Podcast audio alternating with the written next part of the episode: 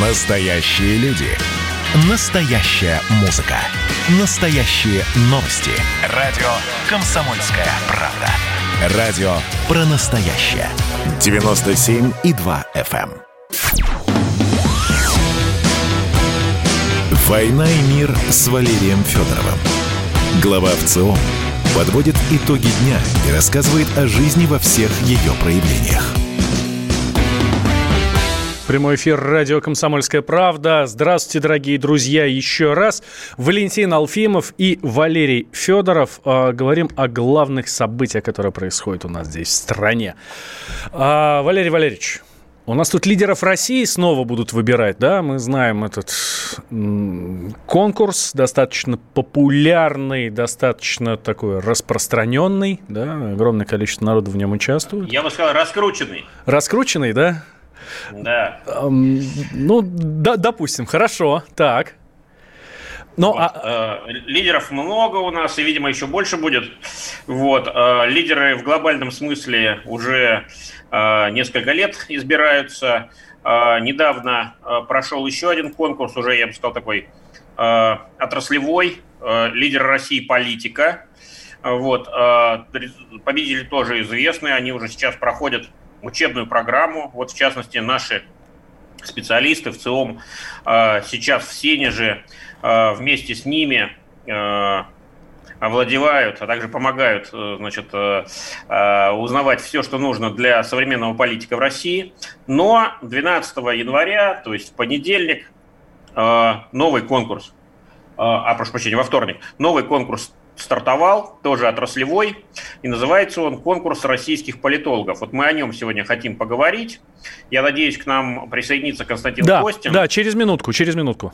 Да, через минутку. Это руководитель э, фонда э, значит, э, развития гражданского общества. Да, развития гражданского общества, одного из think-танков, э, который э, очень активно изучает э, политическую реальность в России, а также э, в какой-то мере меняют ее. Э, кроме того, Константин э, крупный, известный политтехнолог, вот, и он вошел в так называемый совет наставников конкурса. Ну, буквально в двух словах про устройство. Сейчас первая фаза этого конкурса стартовала, первая ступень, абсолютно открытая. Все желающие могут направить свою заявку портфолио приложить, какие-то проекты, которые уже ими реализованы в сфере политических технологий, политического менеджмента, политической аналитики. А, кроме того, нужно будет видеообращение записать, а, нужно будет парой рекомендаций, желательно а, каких-то авторитетных, известных людей, заручиться тоже их прислать. И вот эксперты в лице экспертного совета, меня, кстати, пригласили туда войти. Я согласился с благодарностью. Вот эксперты будут отсматривать эти заявки. За первые несколько дней уже э, аж 2000 заявок пришло. Это больше, чем ожидали. Вот, э, по прикидкам, ну, тысяч 4-5 э, ожидали получить за все время конкурса. Ну вот темп мы видим взят очень высокий, так что, может быть, будет и существенно больше. Наверное, это связано с тем, что а, главное политическое событие года – это выборы в Государственную Думу. Они пройдут 19 сентября. А, и, конечно, интерес к ним большой. Есть много желающих принять в нем участие. Кто-то уже нашел себя, нашел себе место, нашел себе работу, но, видимо, не все. И вот для них открывается новое окно, Э, собственно говоря, этот конкурс политологов. Почему и как он связан с выборами в Государственную Думу, э, было объявлено, что победители конкурса, их ожидается около 40, причем по двум номинациям. Первая – это э, скажем так, содержательные люди, это политические аналитики, эксперты.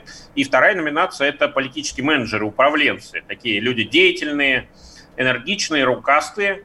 А, так вот, э, эти примерно 4 десятка лучших э, специалистов, они получат направление в штабы и смогут принять реальное участие в избирательных кампаниях как на общефедеральном уровне, так и по одномандатным округам. Напомню, у нас 225 одномандатных округов, кандидатов будет много, штабов будет много, и, значит, победители конкурса получат хорошую возможность опробовать свои э, способности, компетенции, э, проявить в реальной политической работе. Да, Валерий Валерьевич, к нам присоединяется Константин Костин, председатель правления Фонда развития гражданского общества. Константин Николаевич, здравствуйте.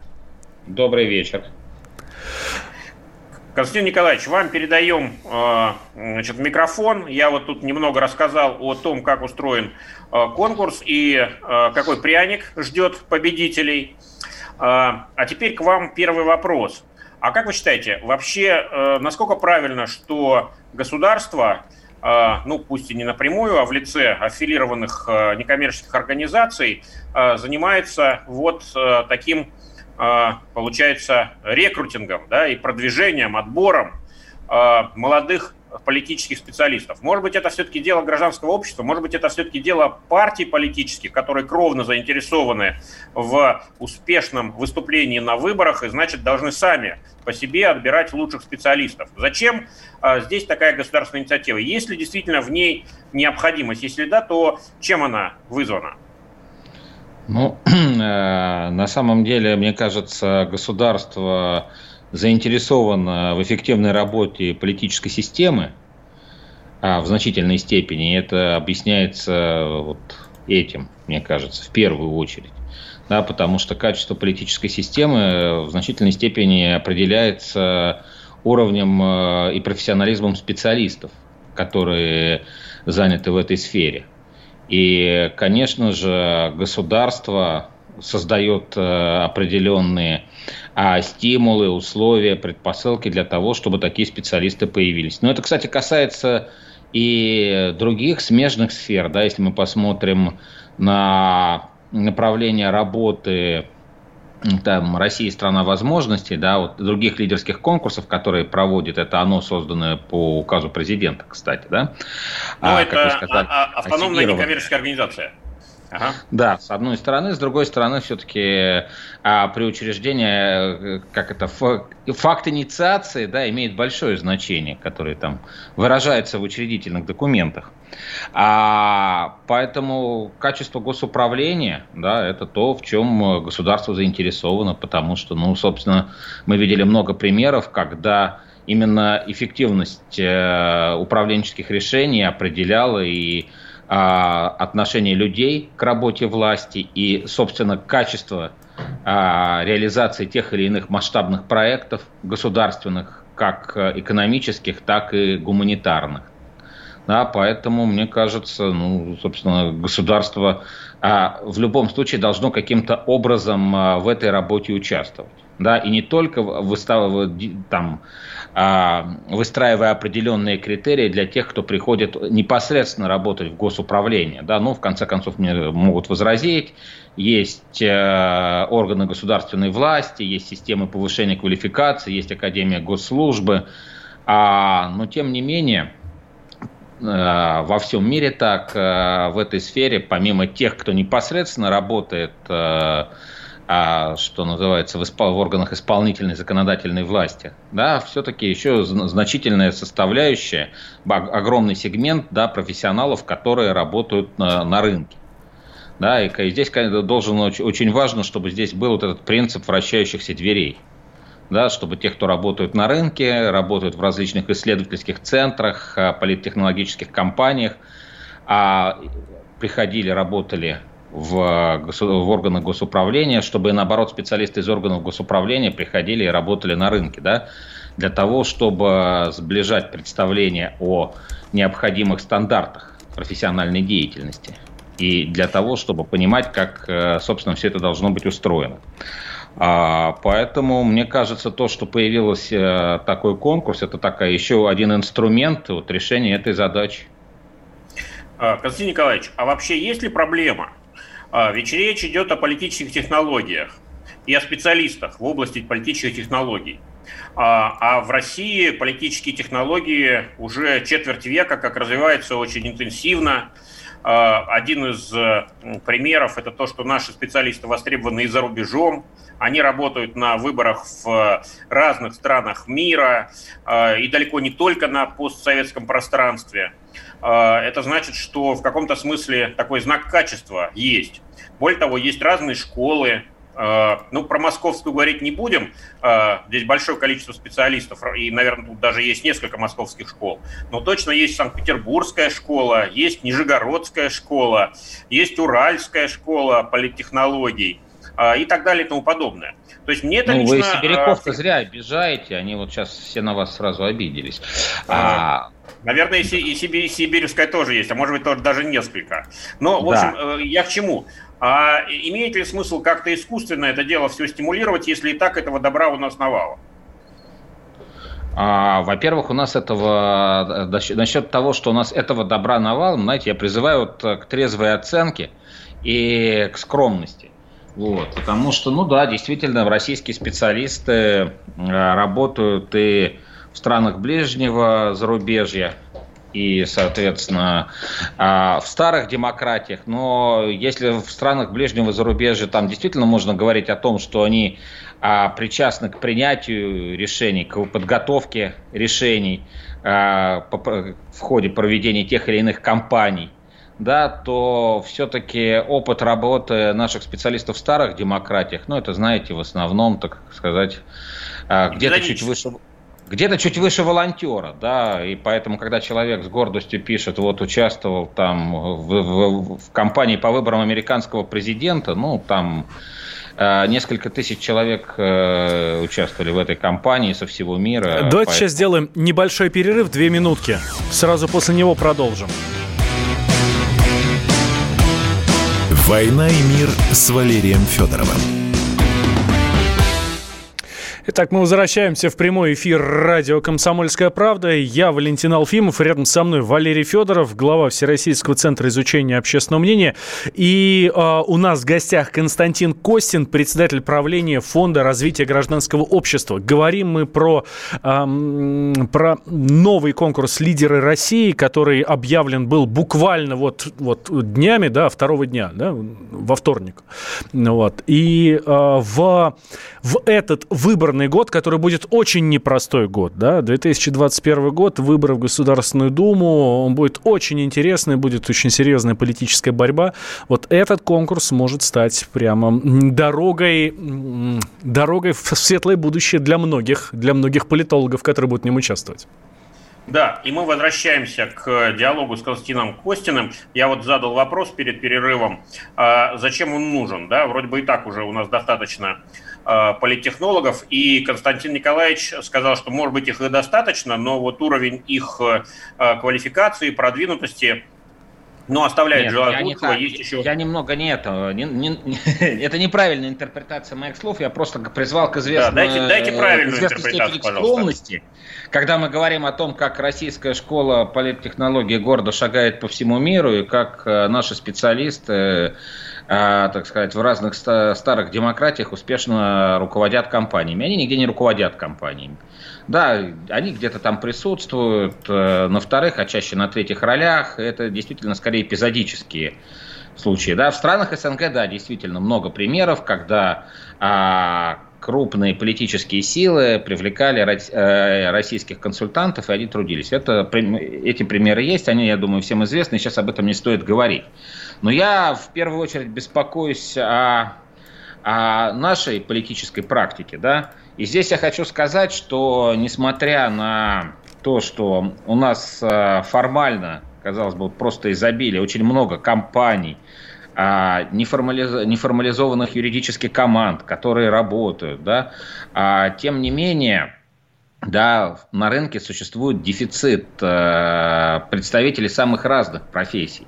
Да, там у нас два трека в конкурсе сейчас, да, условно можно назвать это политические аналитики, или, как говорят там на Западе, политические стратегии, да, и политические менеджеры, или как у нас в России сейчас чаще употребляется термин политтехнологи. Да? А, и, э, соответственно, вот э, мне довелось поработать, э, знаете, что называется, с обоих сторон этого рынка. Я был и заказчиком, да, я был и представителем, руководителем компании, которая оказывает услуги. И часто общаясь с коллегами, да, когда говоришь вот так вот с теми, кто должны быть клиентами, с руководителями партий, с представителями, там, с политиками, они все время жалуются, что им не хватает специалистов. Да, и это, это и причем эти жалобы слышишь э, на, на самом разном уровне, от федерального до регионального, не говоря уже о муниципальном, да. Вот что вот, э, не хватает э, хороших специалистов по современным коммуникациям, по, современ... по социальным медиа, да, а, что а, трудно найти специалиста для управления проектами, да, политическими, общественными. И этот дефицит, он э, действительно, вот этот такой спрос, как бы, хотя казалось бы формально, да, и вузы наши выпускают большое количество людей с политологическим образованием, да, и на рынке существует вот это изобилие, кажущийся, да, но тем не менее вот этот э, вот, э, вот этот вот неудовлетворенный спрос, он присутствует, он и сейчас присутствует, да, потому что... Согласились, вот, согласились, Константин Николаевич, спрос есть, убедили, вы хорошо разбираетесь в особенностях этого рынка.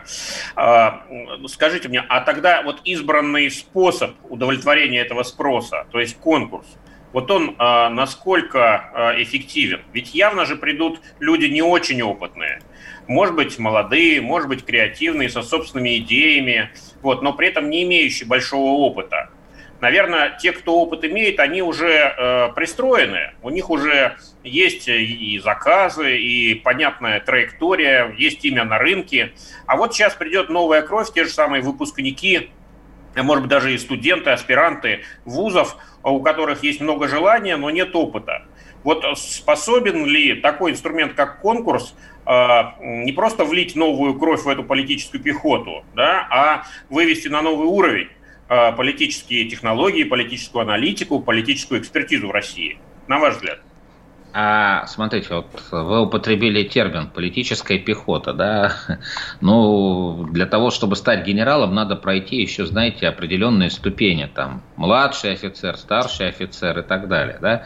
А, и поэтому как раз тех, кто еще не, не, не, не получили условных генеральских звезд, для всех представителей со всех специализаций, которые присутствуют у нас на политическом рынке, да, это, в общем, достаточно хорошая возможность. Потому что, ну, посмотрите э, там на состав экспертов и наставников. Да, ну вот я, допустим, руководитель э, небольшой там региональной или межрегиональной социологической компании. Для меня возможность через этот конкурс установить какие-то дополнительные контакты с, руко... с генеральным директором ВЦИОМа или ФОМа, да, это, в общем, достаточно хорошая возможность да, как, э, собственно, просто а, с точки зрения профессионального роста, как, как, как это проверки адекватности моих профессиональных компетенций, так и просто там предложить, давайте, вот когда вы будете делать свои исследования, там, в которых будет участвовать в том числе и наш регион, мы тоже станем э, там одним из ваших подрядчиков. Поэтому я бы вот не говорил, что речь придет, э, что речь идет только о вчерашних э, выпускниках, да, о тех, кто делает первые шаги. Хотя, конечно же, для них это, это в первую очередь для них, потому что ну, найти работу, после того, как ты закончил факультет политологии, найти работу, так сказать, по специальности, там, по душе, да, очень непросто. Да, вот там проще тем, кто твердо решил, что он займется академической наукой, да, вот, э, начал писать диссертацию и вот там а, еще заня... как это параллельно на, на родном факультете преподавательской деятельностью э, стал заниматься. А ведь э, таких-то меньшинство. И, кстати, среди а, там устрем... стремление к самореализации у студентов это вот не самое популярное направление. А поэтому почему обязательно пехоту? Вот. А что дает этот конкурс? Я еще раз говорю, что а, для того, здесь как в спорте, для профессионального роста ты должен а, все время выходить на новый уровень а, соревнований. Да? Ты должен постоянно иметь возможность а, встречаться с более серьезными и более сильными конкурентами, да, теми, кто занимается схожей деятельностью. И Конечно же, я вот думаю, что это вот для очень широкого а, круга специалистов этот конкурс интересен, поэтому мне кажется, заявок будет достаточно много. И а, мне... Это точно, заявок уже много, есть уже первые цифры, 2000 уже заявок пришло, вот мне сегодня сказали. Вот, да, так что ваш прогноз... прогноз абсолютно сбывается. Нет, Но я немножко о другом еще э, хотел спросить. заявок, что там будут не только новички, да? Да, там, да, там портфолио можно прикладывать. людей, которые работают в рынке. Согласились. Э, тогда такой аспект. Э, когда мы говорим о конкурсе, конечно, речь идет о соревновании. Вы уже употребили да, это сравнение. То есть это такой спорт, это игра, это состязание. Вот. Но дело в том, что в нашей управленческой политической культуре э, не очень любят люди соревноваться по честным правилам, объективным, и не очень в это все верят. Поэтому, когда заговаривают о конкурсе, это я не имею в виду только конкурс политологов. А это и конкурс лидера России, и много других конкурсов, которые проходят в России. Вот. Такая обывательская, стандартная точка зрения такая. Ну, это все фикция, никакой это не конкурс, это просто способ протащить своих, прикрывшись вот такой модной яркой оберткой. Недоверие очень большое, и это недоверие мешает, в том числе и многим а, потенциально талантливым амбициозным людям поучаствовать в этой игре. Кто-то преодолевает это э, недоверие и идет и участвует, а кто-то остается дома да, или занимается другими делами. Вот э, есть ли какие-то гарантии, э, если вообще о гарантиях можно говорить относительно конкурсов, что это будет по-настоящему э, честный, объективный, независимый конкурс, что это будет то, что англосаксы называют fair play?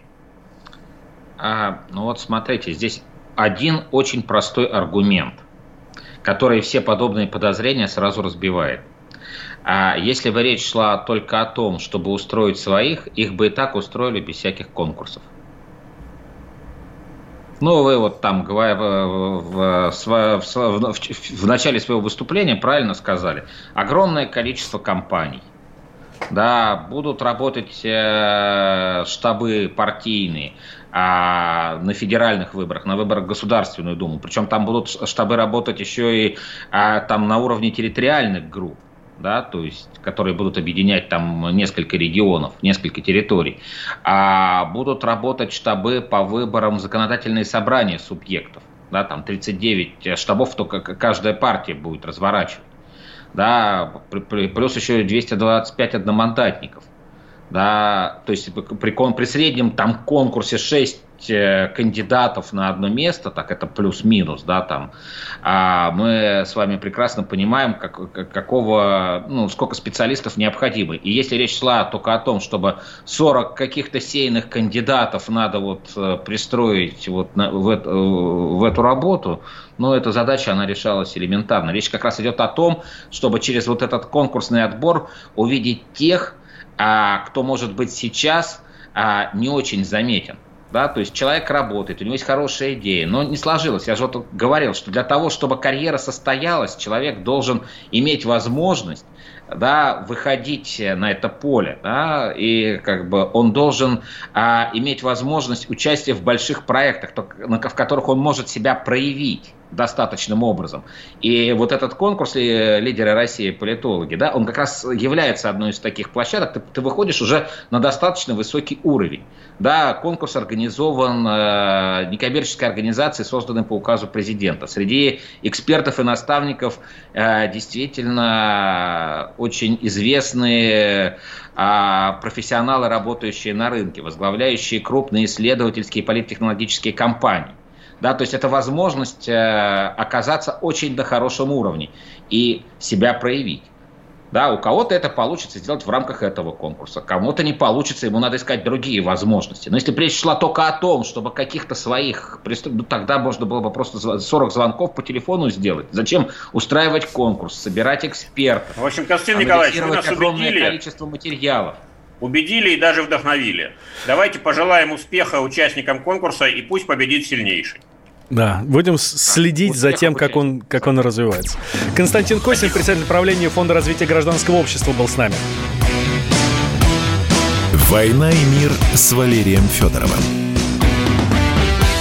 Кто виноват и что делать, в нашей стране знает каждый. А вы попробуйте предсказать, что будет – Каждый четверг в 8 вечера по московскому времени главный редактор «Комсомольской правды» Владимир Сунгоркин делает прогнозы, как станут развиваться события. И у него это отлично получается.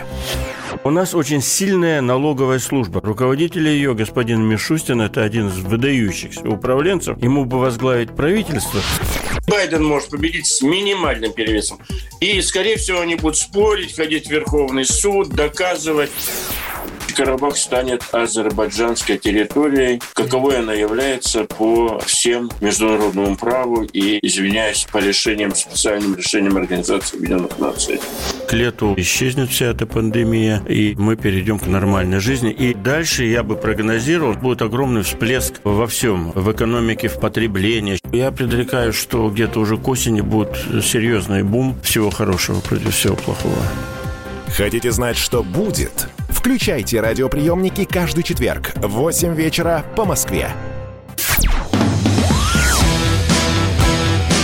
«Война и мир» с Валерием Федоровым. Глава ВЦО подводит итоги дня и рассказывает о жизни во всех ее проявлениях. Итак, э, прямой эфир, радио «Комсомольская правда», Валентин Алфимов и Валерий Федоров. А как-то вот полтора часа уже прошло, а мы с э, главой Всероссийского центра изучения общественного мнения про общественное мнение так еще пока и не поговорили. Исправим этот недочет. И в связи с этим у меня к вам, дорогие друзья, обращение. Наш номер телефона 8 800 200 ровно 9702. Давайте поучаствуйте в наших социологических опросах. Дозванивайтесь к нам в студию, а, а мы с Валерием Валерьевичем будем задавать вам вопросы. Валентин, я только маленькую поправку сделаем. Поучаствуйте э, в нашей программе не в социологических опросах. Социологические опросы проходят совершенно другим способом. Не вы нам звоните, а мы вам звоним. Вот, а вы можете соглашаться, ответить на наши вопросы или нет. Вот только опрос, проведенный таким способом, гарантирует, что действительно будет научным и даст репрезентативную, объективную картину и точный срез общественного мнения. Ну, а все уважаемые э, слушатели и зрители, которые э, решат э, нам позвонить и задать какой-то вопрос или, может быть, высказать свое мнение. Ну, огромное вам спасибо, ждем. Это, конечно, не общественное мнение будет, а мнение личное, но от этого не менее интересное. Да. А, по традиции нашей программы последние полчаса мы с Валерием Валерьевичем обсуждаем опросы Всероссийского центра изучения общественного мнения. Вот. И один из э, самых свежих э, здесь таких аналитических обзоров на сайте ВЦИОМа – социальное настроение э, россиян. Насколько я понимаю, Валерий Валерьевич, э, это регулярный опрос, да? Он проходит… Э, да, ежемесячный. Каждый месяц мы задаем такие да. вопросы. И вот совсем свежий, буквально вот вчера вышел э, новый последний. Э, как россияне оценивают в целом да, в целом ситуацию у нас в стране и ситуацию у себя в семье. Э, прокомментируйте нам, пожалуйста, Валерий Валерьевич, расскажите, ну, что я, у нас я, происходит. Я не буду большое количество цифр сейчас называть, на слух все-таки они довольно сложно воспринимаются. Все, угу. Всех желающих адресую на наш сайт в ЦИОМ.ру или а, в телеграм-канал а, «Всем в ЦИОМ», там все это есть и даже больше. Вот, а, скорее такие крупными, крупными мазками. А, ну, во-первых, Э, ситуацию в собственной жизни россияне оценивают гораздо лучше, чем ситуацию в стране в целом. Вот. Это э, такая долговременная, долгосрочная тенденция. Так было и 5 лет назад, и 10, и 15, и так далее. Вот что бы ни происходило. Э, отсюда, кстати, э, хороший такой вопрос. А откуда люди получают информацию о том, что происходит э, за пределами их семьи. Не из личного же опыта и даже не из рассказов ближайших друзей, у которых тоже обычно источников информации непосредственно о том, что происходит не в их городе, не на их предприятии, не в их дворе, а в регионе или в стране в целом, ну, тоже не так много. И ответ понятен. Из средств массовой информации, в том числе от э, «Комсомольской правды» и от радио «Комсомольская правда». И оценивает уже это через призму собственного опыта, э, собственных взглядов, мировоззрения. Э, и вот эти оценки, они скорее негативные по сравнению с тем, что люди могут сказать не с чужого голоса, а на основании собственной информации и собственного опыта.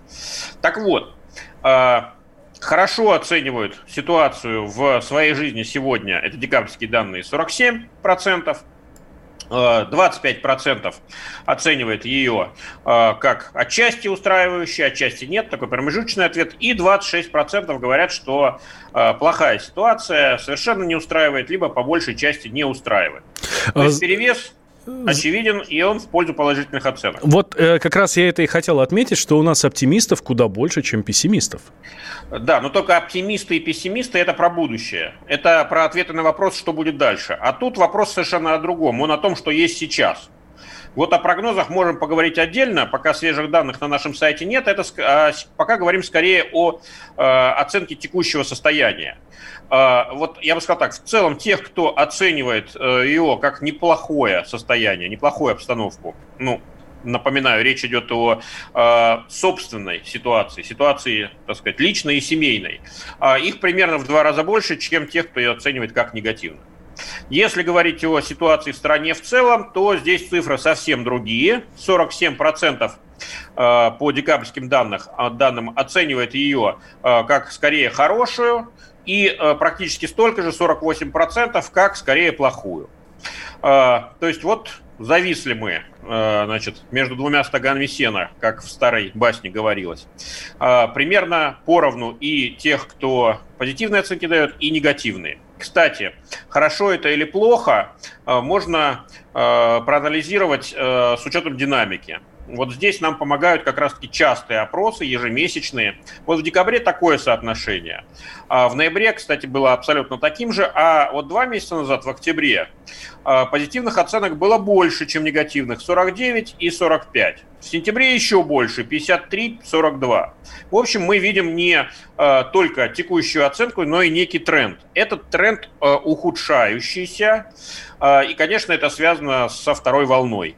Э, коронавируса. Мы летом, казалось бы, уже э, эту повестку поменяли, э, посчитали в большинстве своем, что пандемия побеждена, и дальше только лучше. Увы, жестокая реальность внесла коррективы. Начиная с сентября вторая волна разворачивается, финала пока ей не видно. Вакцинация тоже пошла, но перелома еще не произошло, поэтому оценки предсказуемо ухудшаются. Хотя тоже нужно быть точным, обвала какого-то падения нет, есть некоторое снижение, довольно умеренное, но все-таки снижение. Вот обвал Это... и падение, Валерий Валерьевич, да, я бы отметил, такие были, э, судя по графику, э, такие были в апреле, в мае. Если в марте... Да, это первая волна. Да, первая да. волна когда резко падает социальное самочувствие, когда резко ухудшаются оценки происходящего э, и в стране, и в мире в целом, ну и с некоторым лагом, с отставанием и своей семье тоже. Э, действительно, это была первая волна, непонятная угроза, скрытая угроза, рассеянная буквально в воздухе, невидимая, вот, но довольно серьезная. Вот возникло такое явление, которое специалисты называют инфодемия. Да? То есть кроме пандемии еще и инфодемия.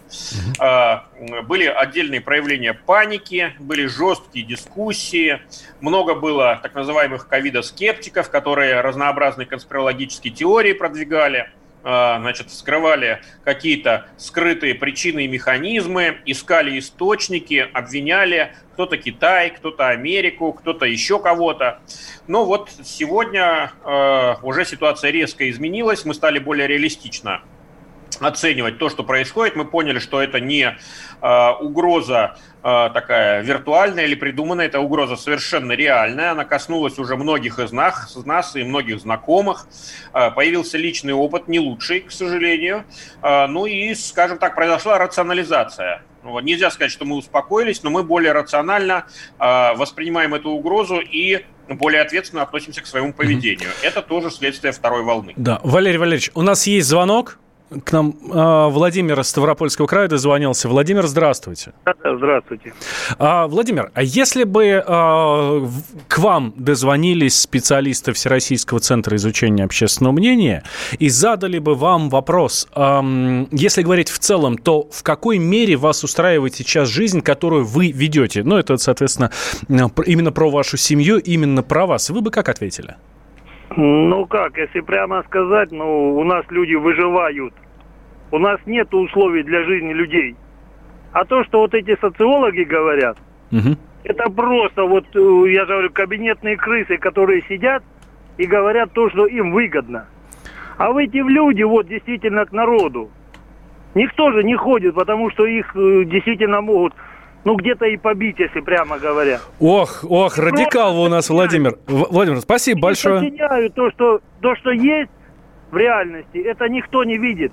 Угу. Спасибо большое, Владимир. Вот э, интересно, а, да, Валерий Валерьевич, а какие наши слушатели радикалы, да, ну и, может быть, не, недостаточно не, информированы. Ну, наши слушатели не радикалы, наши слушатели, э, только небольшая их часть, кто воспользовался нашим предложением и решил нам позвонить, и вот первый позвонивший действительно высказал то, что он думает, и огромное ему за это спасибо. Я, кстати, отвечу на вопрос или прокомментирую скорее, потому что, собственно, вопроса не было, была такая оценка.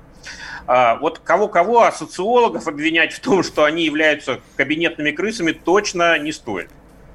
А, вот наша работа, она вся в поле происходит.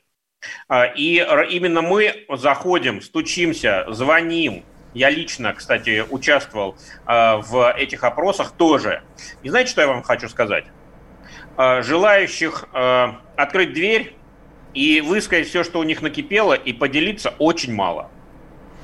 А, поэтому квартирные опросы, некоторое время назад это были, был главный для нас метод э, изучения социальной реальности, они сегодня почти не используются. Просто никто не считает либо нужным, либо интересным, либо важным для себя, а, и мало кто уделяет нам достаточно времени. Да. Ну и, конечно, есть пандемический фактор, поэтому сегодня по квартирам не ходим, сегодня звоним. А, потому и что 21 просьба. век, потому что 21 век. Валерий Валерьевич, давайте сейчас мы сделаем с вами небольшой перерыв, сразу после него мы продолжим, ну, вот буквально две минутки, и через две минуты мы продолжим, да?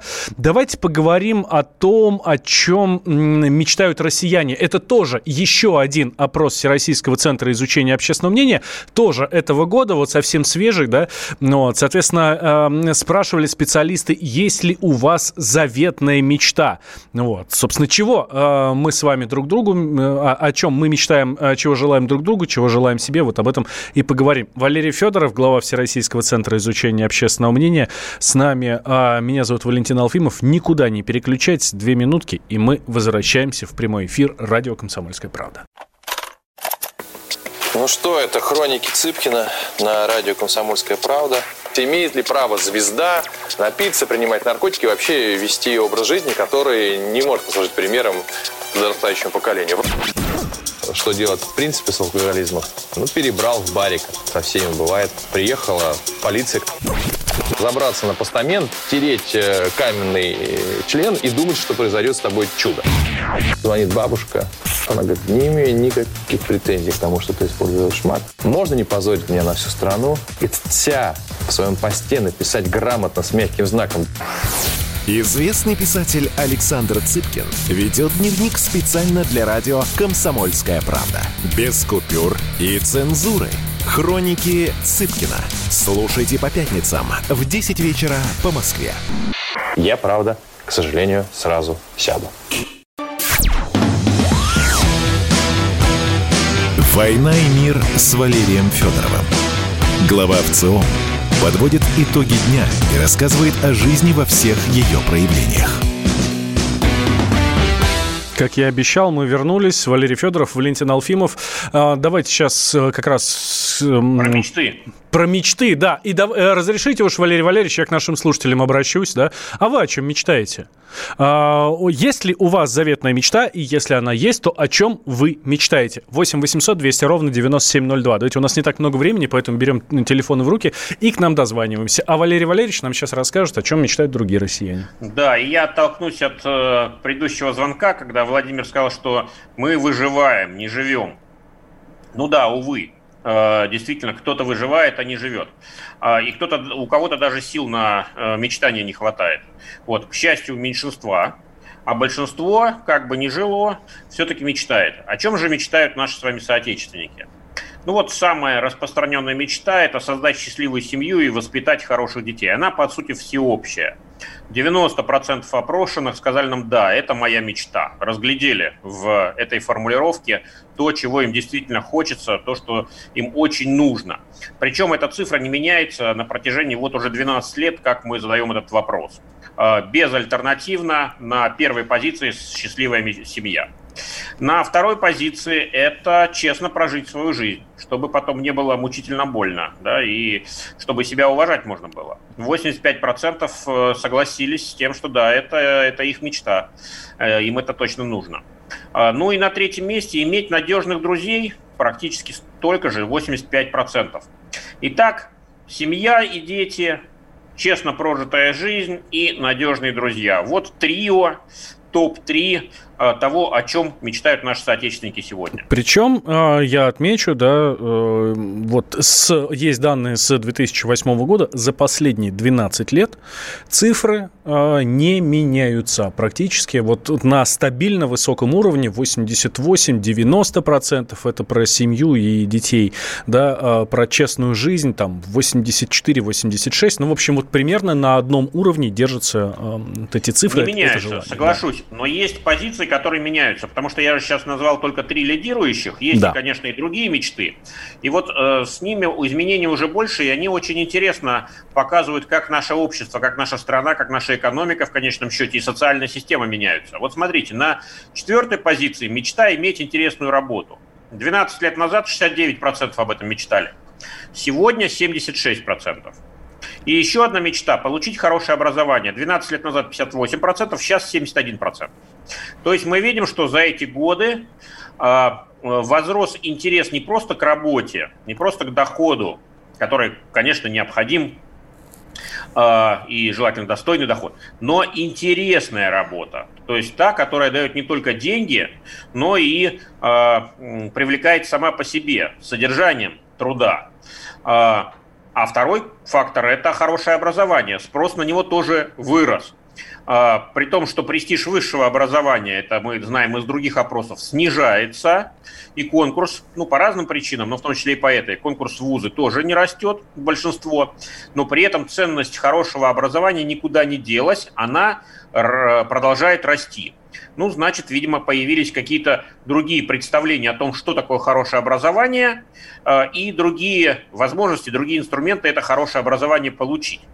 Ну, Валерий Валерьевич? У нас есть звонок. Мы сейчас продолжим. Давайте, э, раз нам дозвонился наш слушатель, Лев Николаевич к нам дозвонился. Да. Здравствуйте, Алло. Лев Николаевич. Давайте коротко. Здравствуйте. Да? Здравствуйте. А, Я а... мечтаю вообще, знаете, о состоятельной, о богатой, России, о детях, о рождаемости, о большой рождаемости, чтобы луга, на лугах паслись корову, как это было в Советском Союзе, о хорошей зарплате, чтобы через пять лет я приобрел машину, например. Увы, 30 лет мы живем в нищете, ничего не меняется, ничего. Я мечтаю, чтобы мои дети стали нормальными людьми, занимались спортом. Полноц... Они живут неполноценно неполноценно из-за той нищеты, из-за тех низких обираемых зарплат, у меня 8 специальностей, 8 специальностей.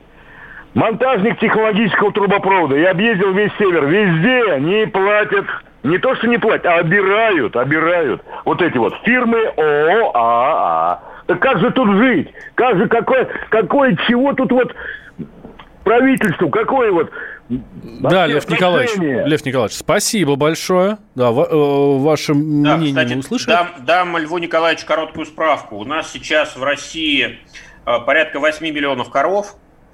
Вот, наверное, это немного, но, в общем-то, есть, есть коровы. Вот, и, кстати... И качество... они пасутся на лугах. Ну, да, много где пасутся, и качество, кстати, стало сильно лучше, в том числе за счет э, завоза значит, э, новых пород, вот, улучшения работы животноводческой. Это ну, действительно так. А что касается автомобилей, вы знаете, столько автомобилей, сколько э, в России сейчас, не было никогда в Советском Союзе. Никогда. Сегодня один или два, автом... даже два, а то и больше автомобиля есть в каждой второй российской семье. Поэтому я понимаю, э, жизнь непростая, очень сложная, много проблем, много источников раздражения и обид. Вот. Но давайте все-таки смотреть трезво на ситуацию. Откуда пробки в городах у нас? Причем не только в Москве, далеко. В Воронеже, в Нижнем Новгороде, в Екатеринбурге. Откуда пробки? Вот. И машины, кстати, стали сильно лучше, чем в Советском Союзе были. Давайте тоже об этом не забывать. И аварийность стала сильно меньше, и гораздо меньше людей у нас в, э, в ДТП гибнут, потому что машины стали лучше, и дороги стали лучше. Э, ну, давайте, да, давайте продолжим. остановимся. Да, да. А то я сейчас вам расскажу о том, как прекрасно жить. Это, наверное, будет не сбалансированная оценка, но я просто хотел бы немножко э, действительно призвать к трезвости и... Э, к, Внести здравого такой, смысла. Да, внести побольше здравого смысла. А, у нас буквально... Кстати, и, последняя, последняя фраза. А, сейчас подошли рейтинги за прошлый год, за 20 а, по пробкам в мире. А, Москва вышла на первое место по пробкам вот, в этом году. А, на 4% выросло а, количество автомобилей личных в этом году. А, вот. И это при том, что беспрецедентное дорожное строительство. Беспрецедентное. Никогда столько дорог в Москве не строилось. Представляете, да? То есть э, откуда эти автомобили берутся? Кто их покупает? Их покупают наши с вами люди. Вот. И не олигархи, и не чиновники, а обычные российские люди. Да. А, и более того, я добавлю, у нас а, абсолютный рекорд по а, значит, количеству ипотечных кредитов, которые взяты в этом году. Потому что ипотека стала сильно дешевле. Никогда такой дешевой ипотеки не было. 6,5% всего. Вот об этом давайте тоже не забывать. Да, Валерий Валерьевич, вынуждены мы прощаться. Через неделю встретимся здесь же, в нашей студии, в студии радио «Комсомольская правда». Валерий. Федоров, глава Всероссийского центра изучения общественного мнения, и я, Валентин Алфимов. «Война и мир» с Валерием Федоровым.